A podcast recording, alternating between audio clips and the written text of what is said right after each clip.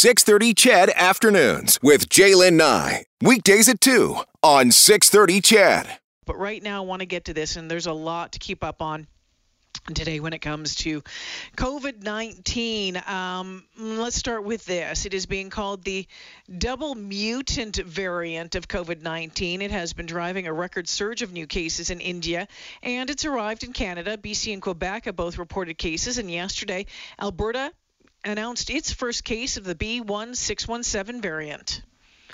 I also must report that we have now confirmed the first case in Alberta of the B1617 variant, first identified in Denmark. It's also been found in California and is a key driver in the rise of rapidly spreading cases that we are seeing in India. This variant was in a returning interprovincial traveler to Alberta, and no additional cases of this variant have been detected to date.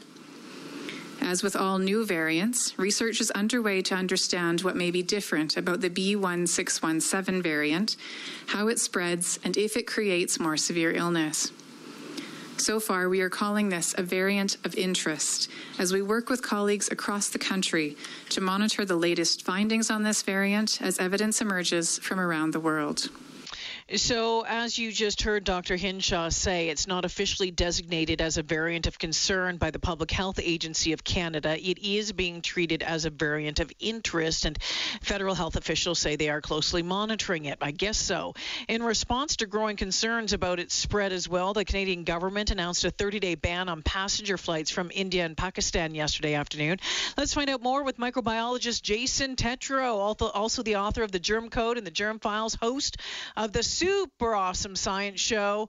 Hi, Jason. Welcome back to the show. Hello. Great to be joining you. All right. What do we need to know about this double mutant variant of COVID 19?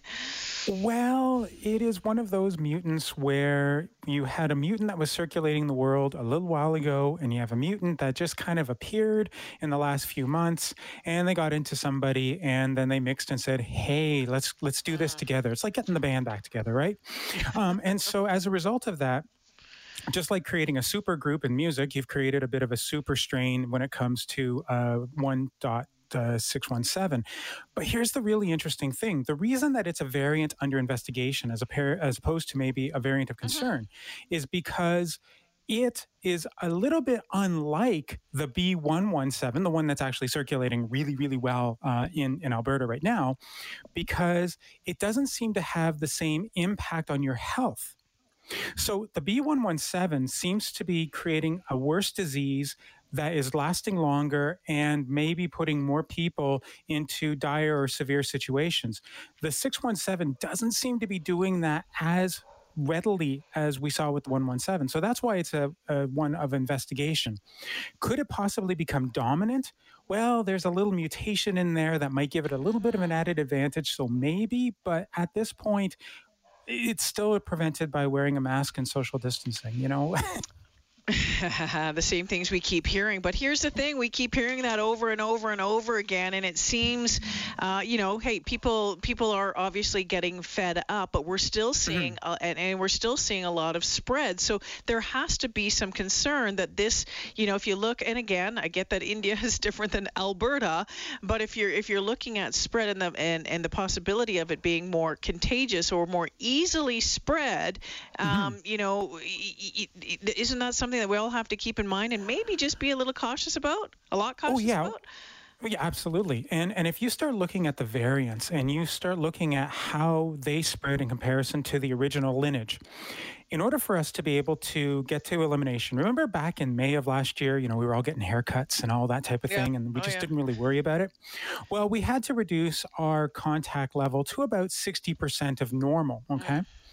The variants have actually reduced that even further to somewhere between 40 and 50%. Mm-hmm. So you actually have to cut down and decrease the amount of contact mm-hmm. that you've been having.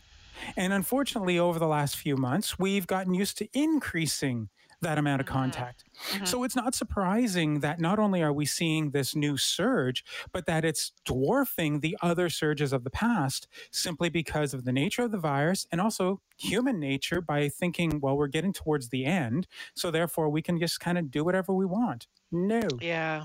Mm-hmm. Uh, great point there, Jason. So, um, you know, just because it spreads more easily, the, the, or that mm-hmm. the potential is there for it to spread more easily, doesn't mean that it's more deadly. And I, I from what I've been reading, now, yeah. what do you know on on that front when you when you look at the research that uh, that has come in so far? And and we have to understand that we're learning as we go along, right? I mean, it's not like mm-hmm. we have all sorts of books already written about what we can expect. well, yes and no. Remember, well, I'm an expert on okay, yeah. I, am I'm an expert on SARS, the original one, so I can kind yeah. of um, guess. And there's actually been something that happened in the SARS-CoV-2 that mimics what happened with SARS, and that's one of the reasons why this uh, B117 and uh, a couple of the others seem to be much more troublesome. Because remember, when we talk about the mutants, we're talking about the spike protein. You know, the knobby bit yes. on the end. Whenever, yeah. yeah. Well, the thing is, is that there's a number of other proteins, and one of them actually is in charge of creating stress inside of your cells. And when it causes stress, that's when you have inflammation. And we've all heard about inflammation. So a little change in a protein that causes that stress can turn the stress from just being, you know, eh, I'm not really liking this to, oh dear goodness, I'm in a panic attack. And as a result of that, what is happening is that that particular mutation is actually leading our bodies to really have a much more violent reaction against the virus. And when that happens, we end up paying for it. And we all know that because every time we show up with a flu, if it's a flu we've seen before, we kind of go, eh, I got the flu sniff. But if it's a flu we haven't seen before, we're in bed for five days going, oh my gosh, make it stop. So that's basically the difference between the primary, the first lineage and the lineage that's currently spreading. Uh, my question for you, Jason, and I hear this a lot, is like, the, is this, how is this going to end? Because I mean, viruses mutate. That's what they do. I right. mean, and if we're just going to continue to see, you know, the virus mutate and mutate mm-hmm. and change and change, how do we end it, or do okay. we? Yeah, well, we do, but it's going to take a while. So first off, the first thing that you have to realize is if we had gone with generation 1.0 of the vaccine, we'd all be in trouble because it was just a very small piece of the spike protein. But then a group down in Texas decided that they were going to create a different kind of spike protein that might actually change the immune response and be able to resist any kind of variants. And that's the one that we have in all four of the approved vaccines. So basically, we have the ability to, for the most part, resist against the variants to uh, any great extent so that we're not going to see much more in terms of severe and, and, and worse mm-hmm. infections, but we probably will still see mild. And what that's going to lead to is basically uh, a cold, flu, and COVID season. And yes, we probably are going to have side by side flu vaccines and COVID boosters. We've already heard about the contract with Pfizer yes. for the next few years.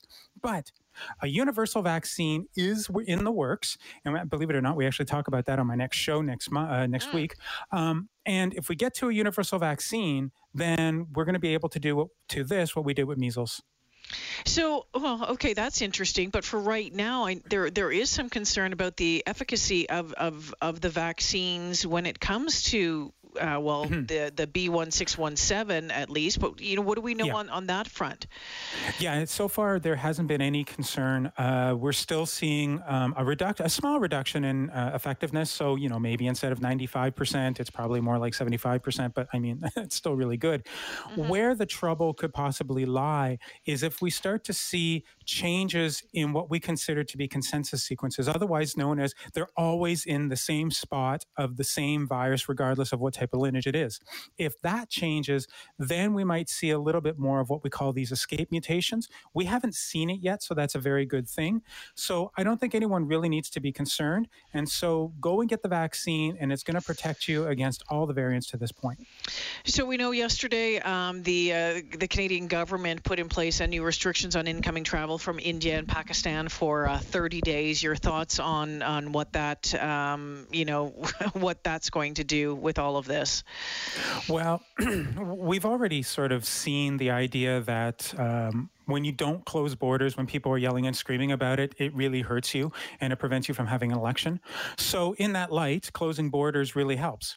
Um, but if you want to talk about it from a virological perspective as opposed to a political one, then mm. basically what you're trying to do is you're trying to slow the spread so that we don't hear uh, Dr. Tam or Dr. Hinshaw basically say, oh, well, we now have 35 new cases that have flown in because it's just very, very bad press when you think about it. Um, is it actually going to reduce the chances that we're going to have an increase? As long as that single case of 617 is being kept in isolation and hasn't really broken any of those um, you know isolation barriers i don't think we're going to have to worry about it. But is 30 days going to be enough? That's the secondary question and well i mean we'll probably start to see extensions if if it's not well, I mean, the thing is, there's one case in Alberta that we know of right now, but BC and Quebec, uh, Ontario mm-hmm. reporting it uh, now. I want to get your just your, your thoughts on on the uptake of the vaccine of AstraZeneca by the uh, the Gen Xers, and now we are mm-hmm. hearing today that uh, millennials are going to be able to get it if there is uh, yeah. if there is vaccine still available. And I think that's the big one because the supply is an issue, of course, uh, across the country right here in Alberta. But your thoughts on on what you saw over the past week or so when it comes to that uptake of of the um, of the AstraZeneca vaccine by uh, that 40 plus age group. Uh, yay! I mean, it's great. I, mean, I guess, I, what, I mean, what, but what does it do for others? Like, does it does it say, hey, you know, when, when we see all these pictures, do you think that maybe it it it, it gets you know people who might have been uh, you know thinking I'm not going to do this, maybe over to the you know, t- vaccine right. team side so, or not? Well, th- I put it this way. The way you can tell if a vaccine campaign is working is how viciously hard the anti vaccine or vaccine hesitancy movement is trying to stop it. And just recently in Rocky Mountain House, we heard of a store that actually put up a sign saying, if you've been vaccinated, don't come in because, you know, we don't want your virus in here. You do not shed that virus with any of these vaccines for that matter. But anyway, when you start hearing it going from you know the scientific to the ludicrous, it means that the vaccines are mm-hmm. winning, and what it also means is that it's not really up to you or to me to convince somebody to go and get a vaccine. It really comes down to the fact that the misinformation and disinformation out there is becoming so ludicrous that nobody should believe it. No one's going to believe it. And everybody's going to realize that you should be getting in line to get a vaccine.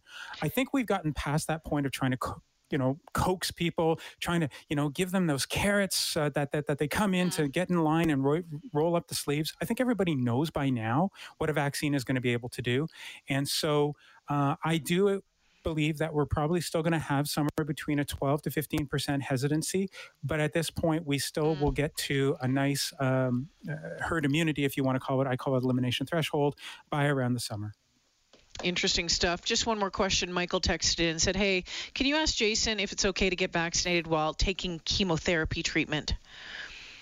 Uh, yes, uh, this is something that you really should be talking about with your oncologist. Believe it or not, I yeah. have a few friends who are uh, uh, cancer patients. Um, they have been vaccinated, but it is a conversation you really should be having with your oncologist because they will know uh, what type of medications you have and whether or not mm-hmm. those are going to be significantly immunosuppressive. If you can, make sure that you let them know so that you get on the list to get it that uh, four weeks later or three weeks That's later right. if it's Pfizer, um, so that you can absolutely be fully protected. Yeah, and that was just announced yesterday. Jason, always appreciate your time. Thanks for this. Hey, it was a pleasure. Take care. Yeah. You betcha, Jason Tetro, microbiologist, host of the Super Awesome Science Show. So, uh, as I mentioned, um, um, it was uh, announced today that they're going to open up AstraZeneca to those 30 years of age and over. As I mentioned, there's going to be a bit of a problem with supply, but also there was some uh, modeling numbers that came out at a federal level today looking at kind of the percentage of the number of Canadians that have to be vaccinated uh, before we see a summer maybe of fewer public health restrictions